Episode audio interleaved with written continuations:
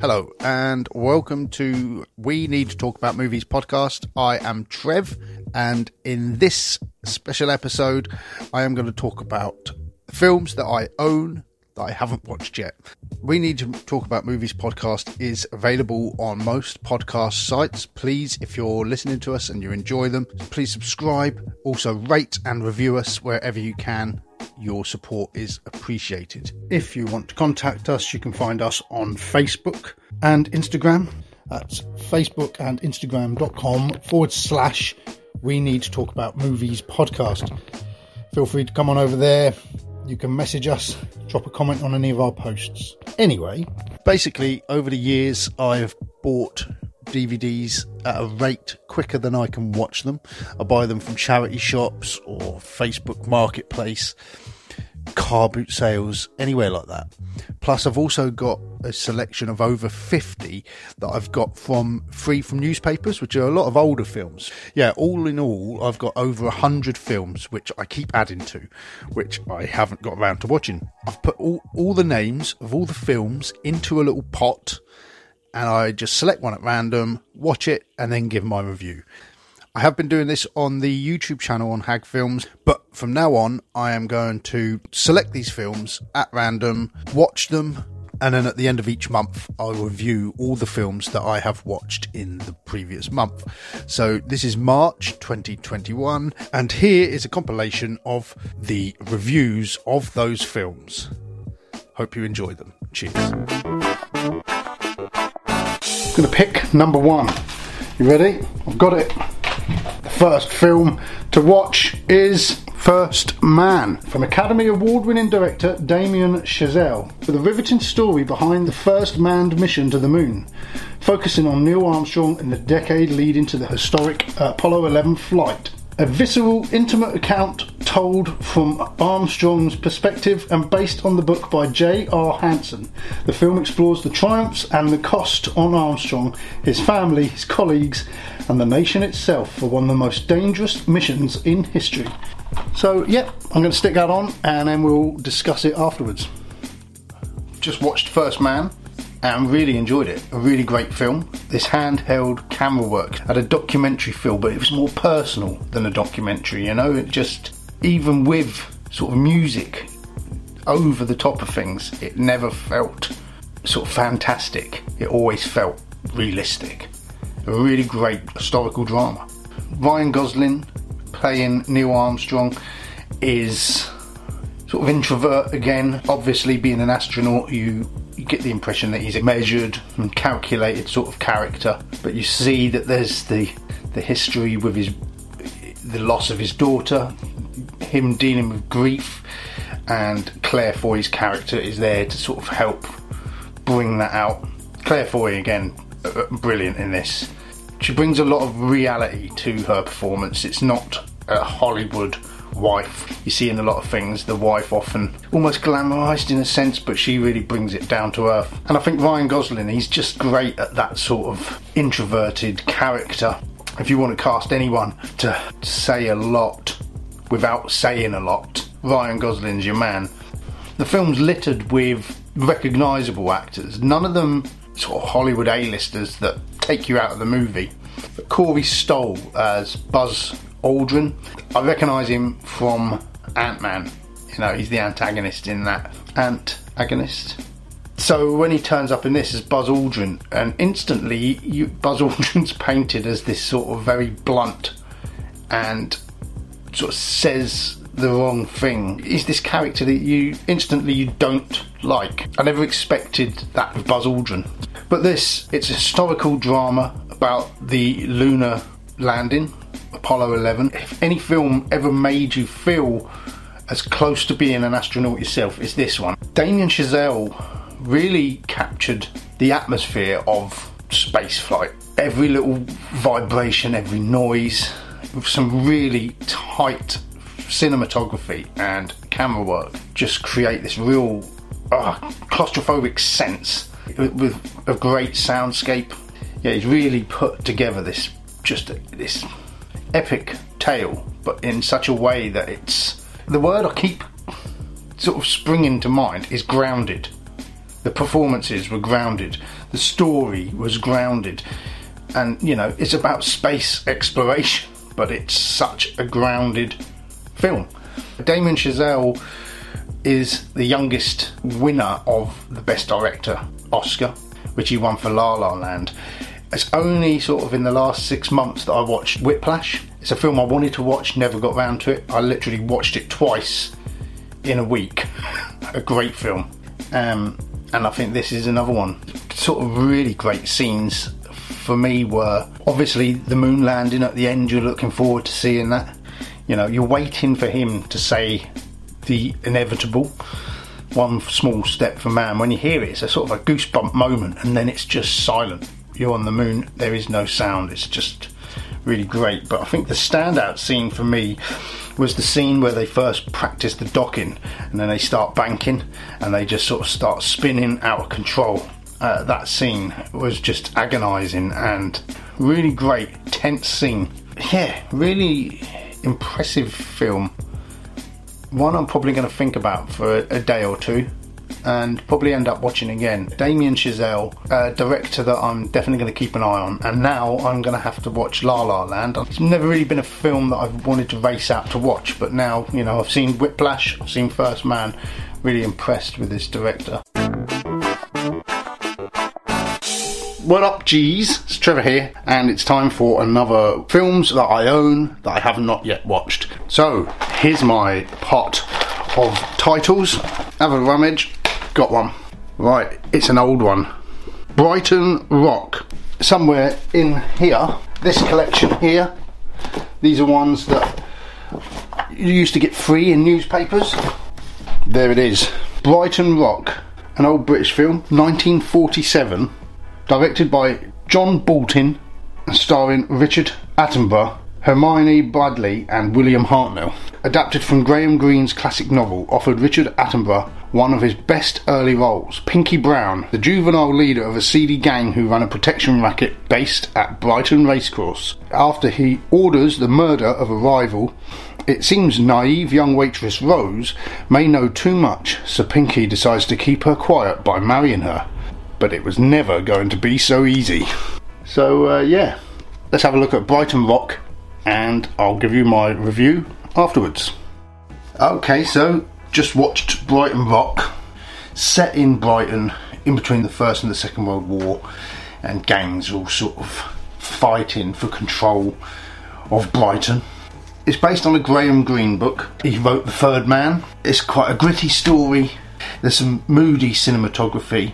I think when the film first started, the very first shot was a shot of Dickie Attenborough's face, and it was very dark and moody. And I thought, oh, I think I'm going to like this. Then that starts off to be a, a montage of all the characters you're going to see, and it's a very cheesy montage. This is uh, the opening credits are rolling.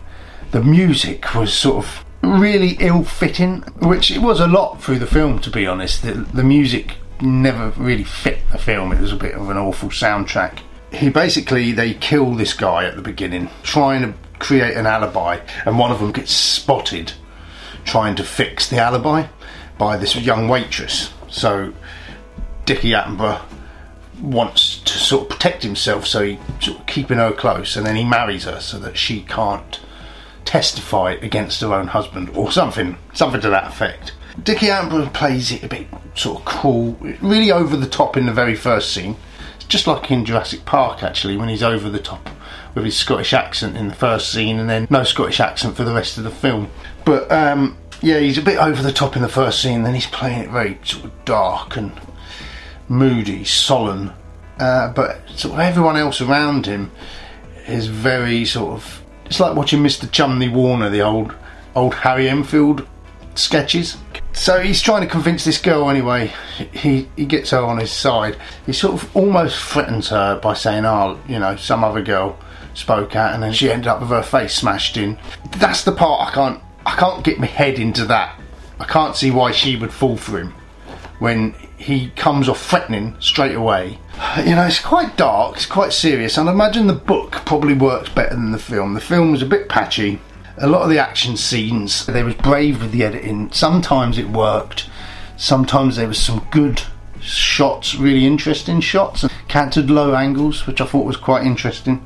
it's all brave for the time it's made. It's not, you know, a lot of stuff you watch from then is quite stationary and fixed. That's quite creative with it, but it just now it just seems really dated. And the scene where he actually kills the bloke in the ghost train goes from being quite interesting, sort of visually interesting, to just him giving this ridiculous scream and then as if he's been pushed off of the train. But you've got to remember, you know, this is 47, 48, so it's a long time ago. And I'd imagine it was really gritty for that time. And, and I'd imagine, you know, audiences in 1947 would probably like gasp to that. I think the best part of it was the woman Ida, who's sort of this bolshy uh, woman who met the chap before he got murdered. She doesn't believe that he's just killed himself, you know, which is the story that's going around. So she's trying to find out the truth. She played the character really well. She was quite loud and brash, and um, yeah, she actually come across as probably the most realistic character in there. Didn't seem quite so sort of hammy and stagey, you know, theatrical. But um, the girlfriend who Dickie Attenborough married, the little waitress Rose, she was she played it very sweet and innocent, and you just don't believe her character. You don't know where she's come from. And then she, oh, record your voice for me, and he records his voice for her on this record player, but she hasn't got a record player to hear the record, and he's actually told her that he hates her, and and all the time then you're thinking, oh, this record's going to come out, and she, you know, she's going to find out that he's not as honest as she's making out. But then the record at the end, the girl plays it, and you think, ah, she's finally going to hear it, because she won't accept that he's horrible. But where he's tried to destroy the record, it's scratched. So all she hears is him saying, I love you, I love you, I love you, I love you. I didn't expect that ending. I think that was the one bit where I was like, oh, that happened. I didn't expect that. But I mean, sure, for its day, it was probably a great film. Uh, I did notice also on Google that they've remade it, so that might be worth having a look at. But um, as far as sort of videos that I haven't seen, probably never watch it again. Anyway, so that was another film that I own that I haven't watched. I've watched it now. Brighton Rock, number two. Hi guys, Trevor here. Another films I own but haven't watched yet. This is episode number three. I've got my tub of movie titles here. Let's have a look. Rummagey, rummagey, rummage. Have I got one? I wonder what it is. The Fog. John Carpenter's The Fog. So, horrors over here. John Carpenter's The Fog. Antonio Bay, California has turned 100 years old and getting ready to celebrate its centennial year. But as the residents of the small, quaint harbour town begin to prepare for the festivities, a mysterious cloud of fog appears upon the shore and begins to make its way across the town, leaving a trail of horrifying slaughter. The Fog is an incredibly atmospheric and effective ghost story that confirms John Carpenter as a master of terror. So I'm quite excited to watch this. I'm going to go put it on now and I'll let you know afterwards what I think. Thank you. Okay, so film number three The Fog, just been watched. It comes from an era of films that I really love the 70s. There's something about the 70s films for me. It started off really atmospheric. It's a slow, sort of a lazy start with the radio playing from the lighthouse, sort of easygoing jazz music, whilst there's eerie sounds, bells ringing, and mirrors clanging, bottles rattling, and it slowly builds up, and things, you know, electrical appliances are going on, clocks start smashing, and things. It really puts me in mind of the opening sequence of Close Encounters of the Third Kind it almost sounds the same. It's a good build up of atmosphere. The opening sequences are good. When the, the fog comes in on the boat, and as the fog clears, you see the silhouettes of the sort of the pirates, and that that's used well throughout the film. Actually, is quite effective, and I can imagine it being more eerie and frightening back then. There are some really good shots in it. Some of the mist shots worked really well. Sometimes the mist and the light was a bit clunky. The things that like you know Spielberg and that were doing with ILM at the same sort of time. This was Spielberg on a budget, you know. But I did love the soundtrack, the musical score, and the music within the film, with all the sort of jazz playing from the radio station.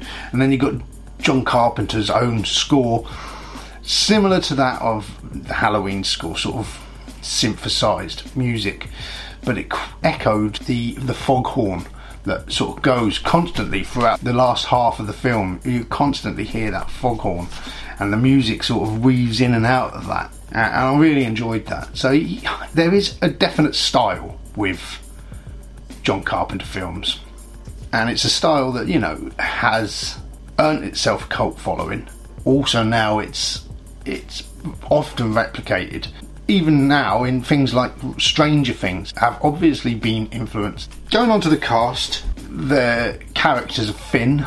We see a cameo of the director John Carpenter in the church, cleaning up the church for the priest, Hal Holbrook. You've got Jamie Lee Curtis, who also obviously worked with John Carpenter in Halloween. She enters the town hitchhiking through, is picked up by Nick, the hero. Oh no, within seconds, all the glass smashes, and he's like, let's get out of here. Cuts to the next scene of them, and they're in bed together. You know, they've just slept together. Only met her minutes before. You know, back in the in the seventies, they didn't hold back, did they? You know, that sort of storyline wouldn't be plausible anymore, would it? John Carpenter, you know, he must have been filled to bits to have Jamie Lee Curtis again, but also to be able to get Jamie Lee Curtis's mum, the uh, famous Janet Leigh, who plays Mrs. Williams in this, who's like the organizer of the town's centennial celebrations. So, of course, Janet Leigh is famous for Psycho, Marion Crane in Psycho, and we know that obviously, you know, that's a big influence on John Carpenter. Out of Halloween, there's characters named after characters from Psycho. I love the fact that it's only an hour and a half long. I love the pace, but it's sort of got two or three storylines going on. You've got Nick and Elizabeth, Jamie Lee Curtis's character, sort of running around investigating, and Stevie Wayne up in the tower is sort of on the radio but orchestrating the rescue of the town and her son. Elizabeth and Nick are sort of following her directions she's telling everyone where the, the mist is going next. So then you've got Janet Leigh's character, and they go to visit the priest, Hal Holbrook, Father Malone. He's like a poor man's Murray Hamilton, who played the the mayor in Jaws, but they do look very similar too. So they go to visit him in the church, and he's, he's found this journal. This story is being unfolding as Nick and Elizabeth are on the abandoned trawler investigating. And I love the way that it sort of switches from one story to the other. You know, all these stories happening side by side. It's a quick film, it's quick pace, and there's nothing better than a short film. there's a reason I never really liked horror films when I was younger, and it wasn't because they were frightening it was completely the opposite. It was because they were cheesy, and this film is about as cheesy as they come. And horrors always have a way of setting themselves up really well and then sort of fizzling out and becoming sort of silly in the end. And I think that Close Encounters of the Third Kind was probably more frightening than this. I think Jaws was probably more frightening than this. What is the difference? Why would this have been made for an adult audience? I mean, it's not gratuitous. Nothing is more gratuitous than the Alex Kintner scene in Jaws. But, um, you know, I did quite enjoy watching this. As I said, it was alright. Not my cup of tea. I'm glad I've watched it. It's been on my shelf for, I don't even know how long that's been on there.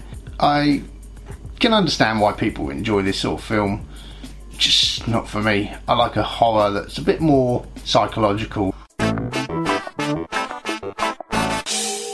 Hi guys, it's Trevor here again from We Need to Talk About Movies podcast, and I'm back for another films I own that I haven't watched yet.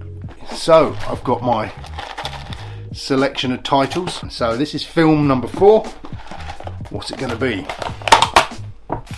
Exciting. Got one. Okay, fistful of dollars. Let's find it. Alphabetical G E F F. A fistful of dollars. Clint Eastwood. Directed by Sergio Leone, the first of the spaghetti westerns. Fistful of Dollars became an instant cult hit. It It also launched the film careers of Italian writer director Sergio Leone, a little known American television actor called Clint Eastwood. As the lean, cold eyed, cobra quick gunfighter, Clint became the first of the anti heroes. Fistful of Dollars is the Western taken to the extreme, with unremitting violence, gritty realism, and tongue in cheek humour. Leone's direction is taut and stylish, and the visuals are striking. All are accented by renowned film composer Ennio Morricone's quirky, haunting score. Ennio Morricone! Okay, I'm going to stick this on, watch that, and then I'll let you know what I think. Cheers. Okay, so I've just watched Fistful of Dollars. Uh, you may have heard in the podcast in episode one, me and Nate talked about westerns not being a genre that either of us had ever really got into. So, yeah, I didn't know how I would enjoy it, but I did really enjoy the film. It was quite a raw film, but it's quite short. It took a little while to get into, you know, the dubbing was a bit off putting because obviously it's filmed over in Europe. It's the spaghetti westerns. I think Clint Eastwood, I think he's the only American in it, and everyone else obviously talking Spanish, I assume, and then dubbed over. So that was a bit hard going, but harder than subtitles, I think. But it actually made for a really sort of interesting viewing. Some of the direction, some of the shots, the choice of shots, it sort of flips from wide angle, sort of panoramic shots. I just love some of the landscapes to really close up, extreme close ups of the various characters reacting or observing each other. So, if you don't know the story, Clint Eastwood is the man with no name. He turns up into this town. There's two families warring the Rojos and the Baxters. Clint Eastwood turns up, I think, on the payroll of the Rojos, who are the villains of the story, and he turns up and he kills some of the Baxters, and then he start, turns, he plays the two families against each other. I, I found it hard to think: are they are they both bad, or is it just the the Rojos that are bad? Because he sort of allows through his own actions, he sort of fans the flames of this rivalry, and then one family sort of completely destroys the other, and he ends up sort of the hero wiping out the bad guys, but at the same time, he's set them up as well. I couldn't get my head around that. You know, but maybe it's it's the Wild West. We don't need sort of right and wrong. It isn't as plain cut as that. But Clint Eastwood was fantastic in it, really good. Some of his schemes were fantastic. He never let on his plans, but you could always tell he had something up his sleeve. So Clint Eastwood's hero, he's sort of a good moral fibre. He sees this broken family at the very beginning and a little boy, and he sort of makes it his mission to sort of mend the the hurts here. Uh, I quite enjoyed the relationship between him and the saloon owner and there was humour throughout the film. You know, there's quite a lot of humour in it. It's always touted as being one of those violent westerns. I haven't seen enough westerns to know what westerns were like before this.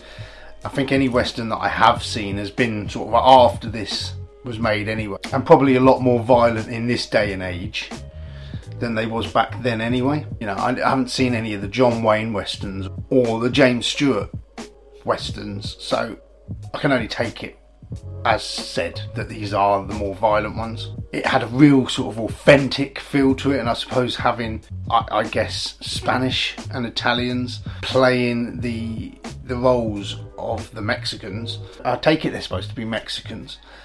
It felt more authentic than when you see. I've seen clips of some westerns where uh, it's Americans blacked up to play Indians, which is quite awful. And I mean, they still were doing that in the 80s, weren't they? So uh, this had a lot more authentic feel. So you can see why they made such a big impression.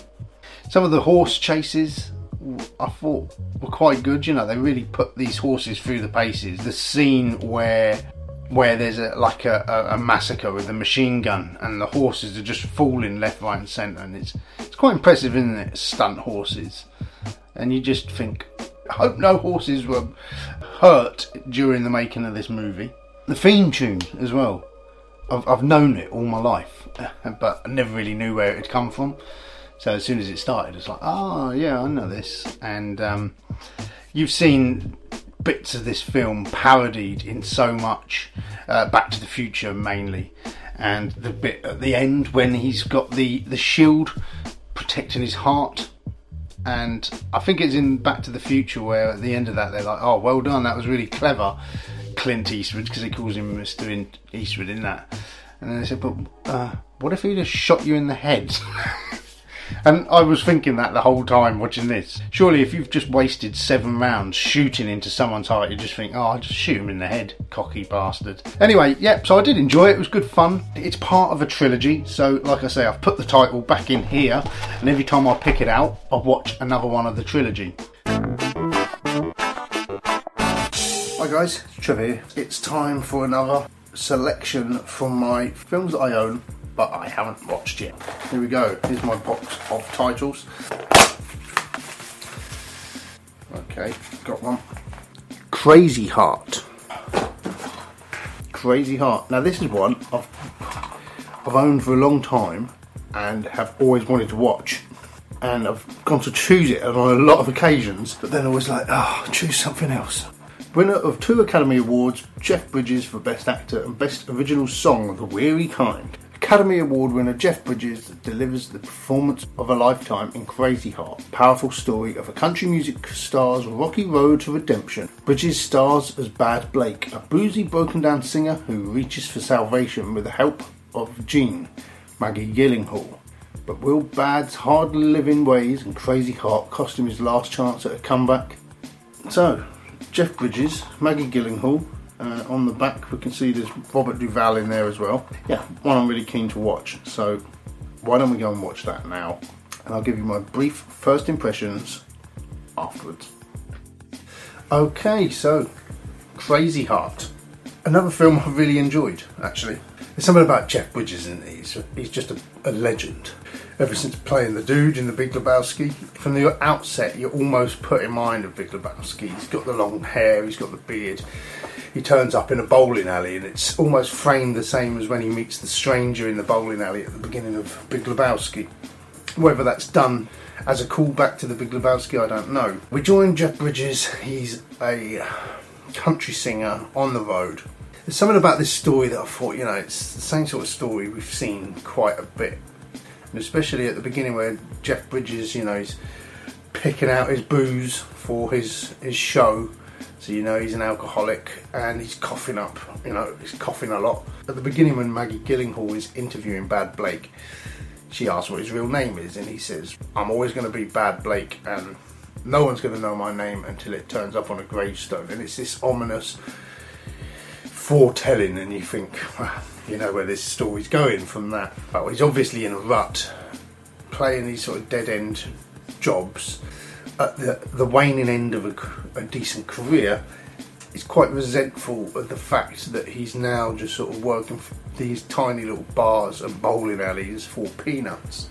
He can't even afford to pay for his drinks. So he's a country singer called Bad Blake, and he's interviewed by Maggie Gyllenhaal, who I haven't seen in anything for ages actually. She's lovely, isn't she? She's great in this. The relationship between her and her son is portrayed really well, and she sees this side of Jeff Bridges. They sort of fall in love, and it brings out this side of him that's obviously been buried under years of sort of travelling the road, self absorbed sort of obsession and alcoholism.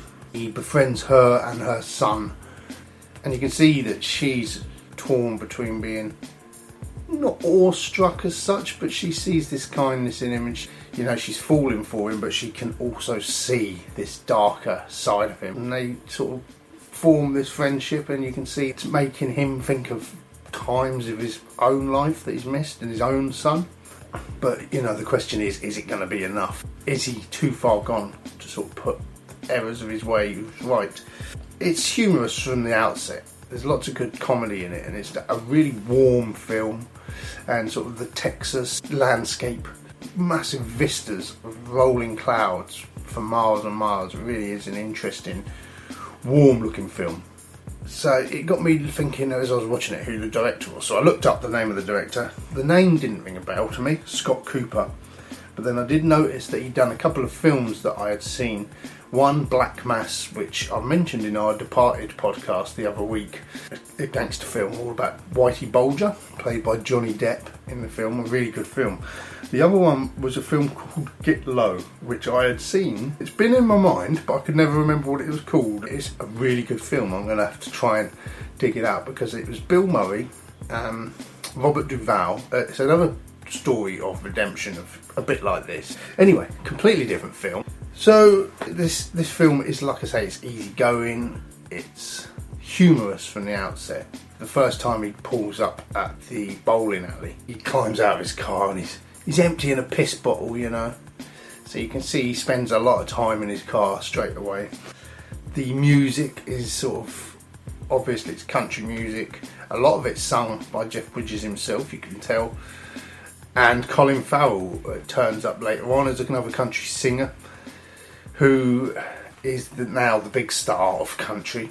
Jeff Bridges was his mentor, but now he's gone on to bigger things, and Jeff Bridges is taken by the wayside, and he gets a bit resentful with that relationship. But you get the idea there's been this big fight, but I think it's all in Jeff Bridges' head when you finally meet Colin Farrell. He's got nothing but awe for Jeff Bridges and I think he's trying to reach out and get Jeff Bridges to write some songs for him. You know, he's trying to help. Um, Robert Duvall also turns up in the film as an old friend of Jeff Bridges, and their relationship seems really authentic as well. Robert Duvall as well is trying to help Bridges sort of leave the demons of his past and the drink. But it's never a preachy film, you know, it's never sort of too far one way or the other. It's a nice sort of level feel to the film. Uh, really easy watching. It's funny to see in a non-speaking role the woman from Donnie Darko. The I think she's like the leader of the dance troupe in that. It's like this real naggy sort of old hag of a woman. Well, in this she appears. She doesn't say anything. You just see her watching him sort of in awe in the audience. And then he finishes his show, and then it cuts to the next morning in, in a motel room, and you see her asleep and him sneaking out back in the back behind. Just some real got comedy moments, and you can see the sort of life that he leads and the life that he is trying to leave behind. So, yeah, I thought that was a, a really top film. Uh, I'd highly recommend that. Crazy Heart. Another film I own that I have not watched yet. So there you go. Five films watched and reviewed from my collection of DVDs that I own but haven't yet watched. But what out of those five would be my favourite? I think, to be honest, I enjoyed A Fistful of Dollars the most out of all those films, which really surprised me. Um, it's actually given me the urge to watch more Western films as well. So uh, there's a fair few more Western films in my collection I haven't watched. So yeah, watch this space. I'm sure I'll pick some out along the way. Anyway, thanks ever so much for listening.